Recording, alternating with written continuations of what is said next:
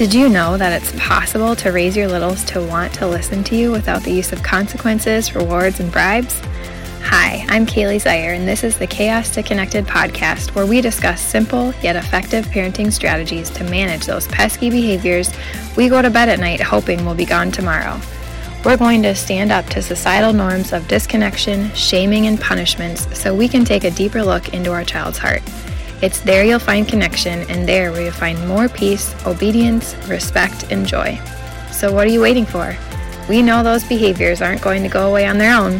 Let's dive in. Welcome back.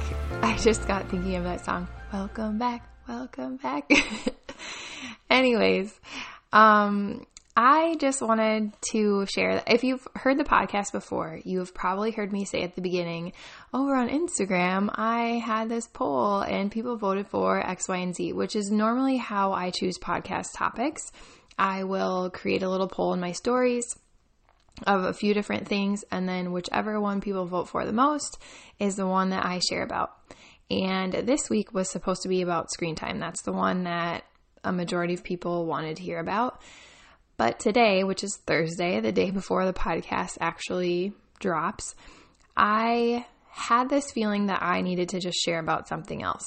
And so, before I get into that, I want to tell you a story of something that happened today that really got me thinking about this and feeling like I needed to share this with other people. And so, we go to my parents' house and take care of my grandparents during the day while my parents are working and my kids come with me. We're all there together, one big happy family. And during Huxton's nap, usually I'll let Miles watch up to an hour and I will just have a few minutes to myself, you know, eat lunch, try to get some work done. And then after that, I make sure that we have enough time, at least 30 minutes or more, just depending on how long Huxton actually naps, to have some connection and play together one on one without any other distractions. Well, today I didn't end up really doing much work and we spent a lot more time together, a majority of the nap, which was like two and a half hours. so we had some good connection time. We played games, we did more like physical play, like wrestling, because he has a lot of energy. I don't know if it's just a boy thing because I only have boys, so I don't know what it's like to parent a daughter, but also I, he just has a lot of energy. And so we were doing that. We did puzzles, like just all the things together. So much connecting. And then Huxton got up we kind of played a little bit, and then some emotions and behaviors started to come out. And all of this to say is that sometimes you can do all of the connected parenting things. You can keep calm yourself, and your child is still going to have behaviors. And I just want to remind you that the goal in all of this isn't to make behaviors go away, but it's to normalize that they are, in fact, normal. it is part of the learning process. And if your child didn't have behaviors, they would be learning things there would be a problem there. There'd be something that we need to investigate. Behaviors are normal, behaviors are communication, and we need to normalize that. Maybe your child was more tired than you thought. Maybe they didn't feel the best, even though they didn't mention anything or they were participating like usual. Kids seem to be able to do that somehow.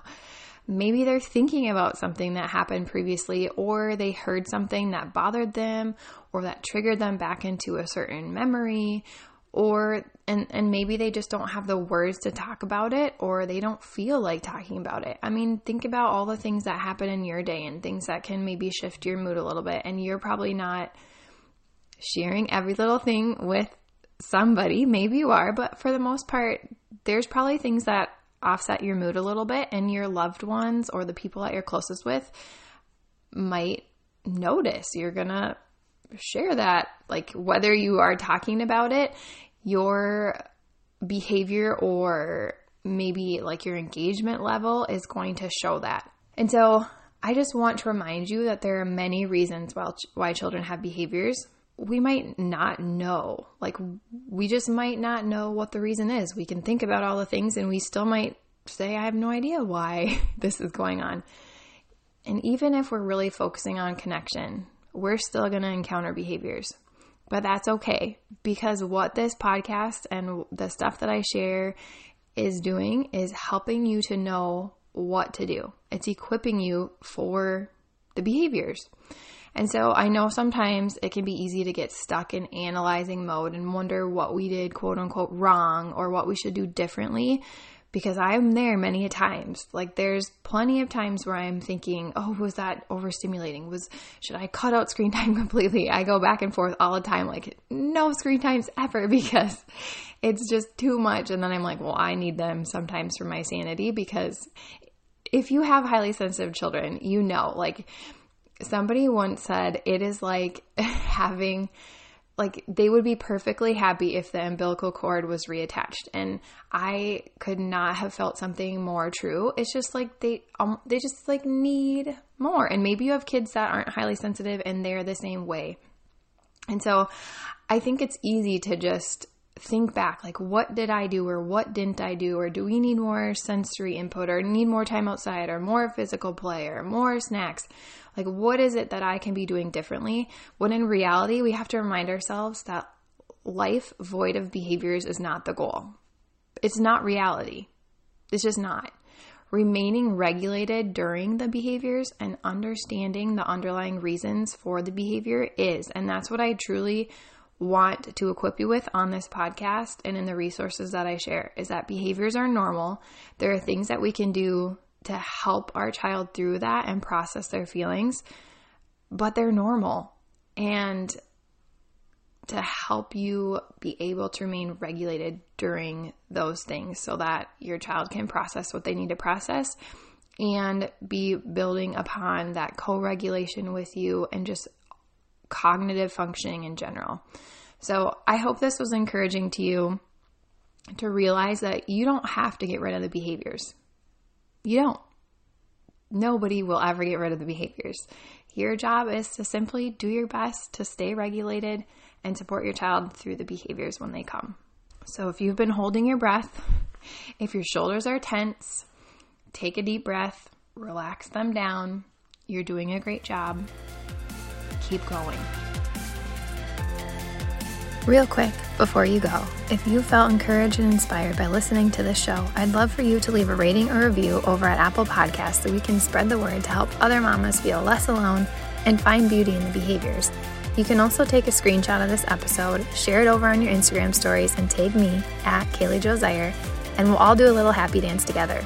I love nothing more than to cheer you on along this journey.